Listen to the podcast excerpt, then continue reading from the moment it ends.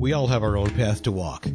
It may be obstructed, it may be winding, and no doubt it will have peaks and valleys, but it is ours alone. Like onlookers at a marathon, friends and family can offer encouragement along the way, but ultimately we decide the trajectory that we take. In this series, Juliet Doris Williams offers a clear view from her path that may inform your decisions as you move toward finding your faith. One part spirituality, one part real world practicality, and a serious splash of fun. Here's Juliet.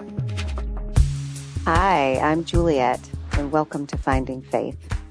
I'm the author of two books, one of which is Leaving Church Finding Faith, Six Steps for Discovering Your Purpose in the World After Leaving the Christian Church, and the primary focus of this podcast. You can find both my books and how to contact me on my website at julietdoriswilliams.com. I am here in this space chatting with you sometimes about the book and sometimes about other things that may bubble up when we are talking about faith and life and how those two things intersect. Because if you are at all like me, they always intersect. Hello and happy today, finding faith friends. Whatever day it is that you find yourself visiting this space, I am sending out good vibes, positive energy and hopeful outcomes for whatever is your intention for this day. I've found myself lately in this curious space of simply learning how to be in this space. The other day, I found myself listening to an Eckhart Tolle podcast while chopping vegetables for dinner. His work keeps popping up randomly in my life. So being who I am, I pay attention when things keep popping up. And I am no expert on his work by any stretch, but from what I have learned in this short time of paying attention is that his big message is about staying present in the now. Clearly, I need to read or listen to more of his work because this is a problem for me. At least I think it's a problem. Not sure anymore. You see, I have always been goal driven. I am a see the hill, take the hill kind of girl. Or maybe I was that girl. I find myself in this space of not really having any big, huge goals and that's not the same as not having any interest because I'm curious by nature and there's just, there's like a great many things that I'm drawn to, but not enough to launch into a huge effort that will require a lot of time or a lot of money, not a lot of my money anyway. There are presently no reasons to suit up, grab my sword and slay that dragon. Not the way I have previously defined or pictured that dragon that is. It seems that my biggest dragon, my biggest and most consistent battle has always been the battle with myself. If you've been listening to this podcast for a little while, you will remember that I'm a childhood trauma survivor. And as like other survivor survivors, I've had to build a foundation for my life, a foundation for living, brick by brick. I had to pick a path based on the information I had in that moment and walk it. That path that I picked always had a goal at the end of it, a goal that, again, based on the information I had in the moment, would get me from point A to point B, or in my case, point A to maybe point M. I had long term goals. I had a picture in my mind of what achieving that goal was going to look like. So I picked many a path to that unseen but very achievable goal. It was, at least it was achievable in my mind. And of course, achieving a goal and having it look like the image in one's mind is very often two entirely different things. I've had simple goals, simple to achieve, and challenging goals, and challenging to achieve the paths that got laid brick by brick on the road to goal achievement many times changed shape. They, they changed texture. They looped back on themselves. They took sharp lefts or sharp rights. it was hardly ever a straight line.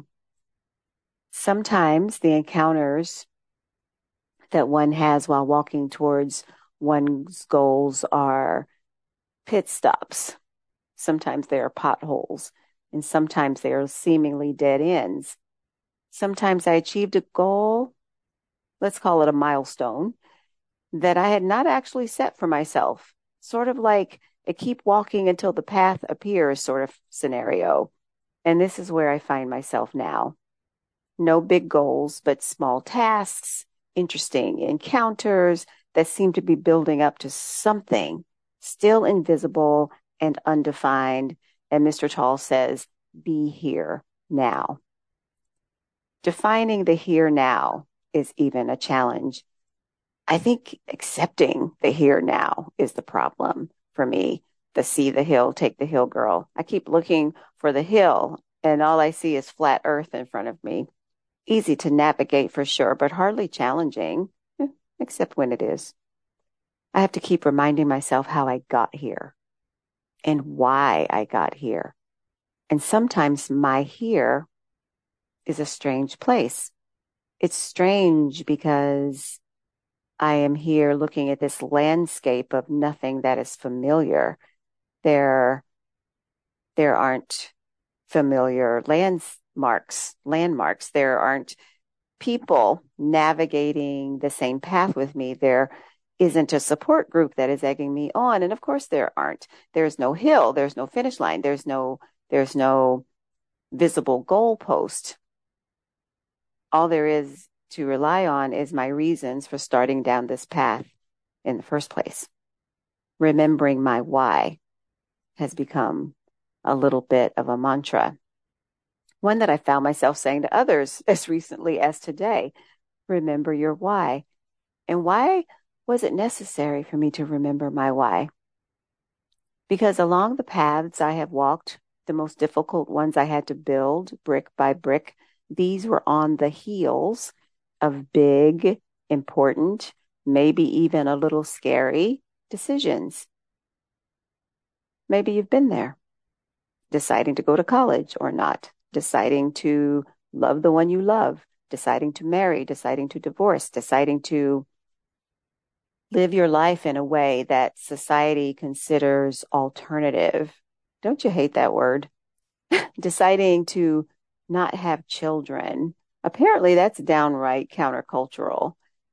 I've, I've had off the top of my head at least five major, big, scary decisions. One was choosing divorce, which at the time was considered a major sin in the Christian denomination I belonged to. Another was choosing to uproot my life and move to a strange state where I knew no one at all for a job. Another was choosing to leave church, an institution that I loved and that governed my life for most of my life. Another was ending a long term friendship. Another was deciding to walk a path called marriage, but not in the traditional sense. Another recent big one was choosing weight loss surgery. Big, difficult, and scary decisions for me at the time. When I take stock of all these paths I have built and walked, it was a form of being here now, but not liking where I was standing and then taking steps to, well, stand, stand elsewhere all of these choices were about me breaking out of tiny boxes, tiny boxes of expectations that sometimes I caged myself in. Sometimes the cage was the expectation and rules of others. All these decisions were different, but they were the same in that it felt like I was swimming upstream going against the grain, stepping outside of the established lines. They were also the same in that I had come to those hard decision points with a solid list of reasons that I would have to keep close and, and remind myself of due to the pushback and the lack of support that I would get from interested others about said decision. Sometimes the, that pushback came from my inner critic. That inner critic can be the harshest judge, and sometimes she needs to shut the hell up. Combine the inner critic with the interested others, and you've got yourself in a little battle, mostly an internal battle. Now, we would pay no mind to interested others if we didn't in some way value their opinion. And you know, living life outside of the established lines is the very epitome of living on the edge. It can be lonely there. There will not be a lot of people egging you on. There will be people who won't understand. There will be people who will judge you. There may even be people who will shame you there will be those who doubt you. And all those things will feed directly into your self doubt. And this is precisely when you need to remember your why.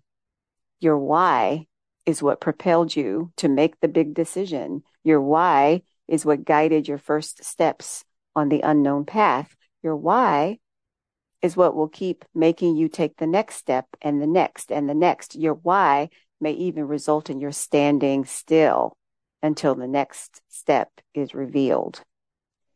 You may not even be able to articulate your why. Your why may simply be that staying on the path you are on is unacceptable. And that, my friend, is a valid why. Remember your why. Remember that saying, you only live once, YOLO, they call it. Well, that's not true exactly. What is true is that you only die once. I'm talking about physical death. The end of this life that you are living right now will end when you physically die, which means that your life, your life is a wide open landscape. Or it might be over that hill or around that corner or all those destinations. And when you reach that destination, unless you physically die, it will lead to another destination where you will also find your life every time, even when that here right now feels a little unfamiliar. And what I am finding while practicing, okay, I'm trying to practice being here right now is that I got here. I am here. I learned some things along the way, some good things, some not great things. I may have learned who my real friends are. I may have gained some new friends someone along the way may have given me a pendant that has a beautiful lotus flower on one side and a message on the other side which said, Remember who the F you are. That pendant helps me to remember my why. It also reminds me that I've made some tough decisions and I've survived some tough stuff and I'm here right now. Don't be afraid to get your life. It is the only way you, only one you have. And you, my finding faith friends, are the only ones who can find it, the only ones who can live it. I've noticed that a lot of people are making big life decisions. Some folks are quitting jobs, some are starting businesses, some are pursuing lifelong dreams. Many of us are out here doing new things, occupying unfamiliar spaces. I've been wondering if it's a post COVID phenomenon. We've, we have survived a very traumatic global event. Many millions didn't survive. I don't think we talk about that enough, but deep down, we all know what we have survived. If you are considering making big moves, big changes in your life and you are waiting for the band to play your go song, you are going to have to key that music up inside your own head and start marching toward your next des- destination. You may be the only one that can hear that music, but march on anyway. And remember your why and keep it close. That's all for now. Thanks for listening. Until next time, this is Finding Faith.